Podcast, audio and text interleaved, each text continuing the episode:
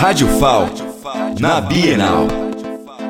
Estou aqui com a Noemi Gomes, que ela participa do projeto Biografias Colaborativas, que é um projeto do Sebrae com algumas outras entidades.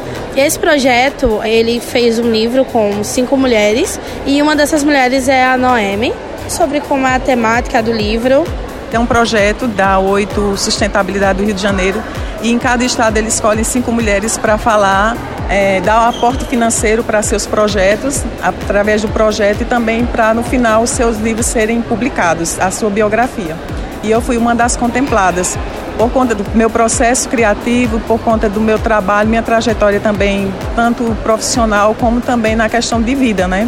De ter passado por violências domésticas e ter sobrevivido e ter conseguido é, galgar um, um patamar melhor na minha vida e na minha questão profissional.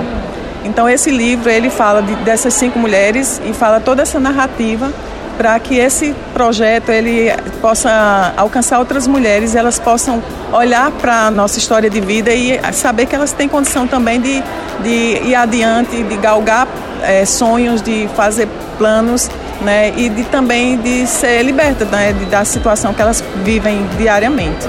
Obrigada, da Bienal do Livro, Désica Menezes.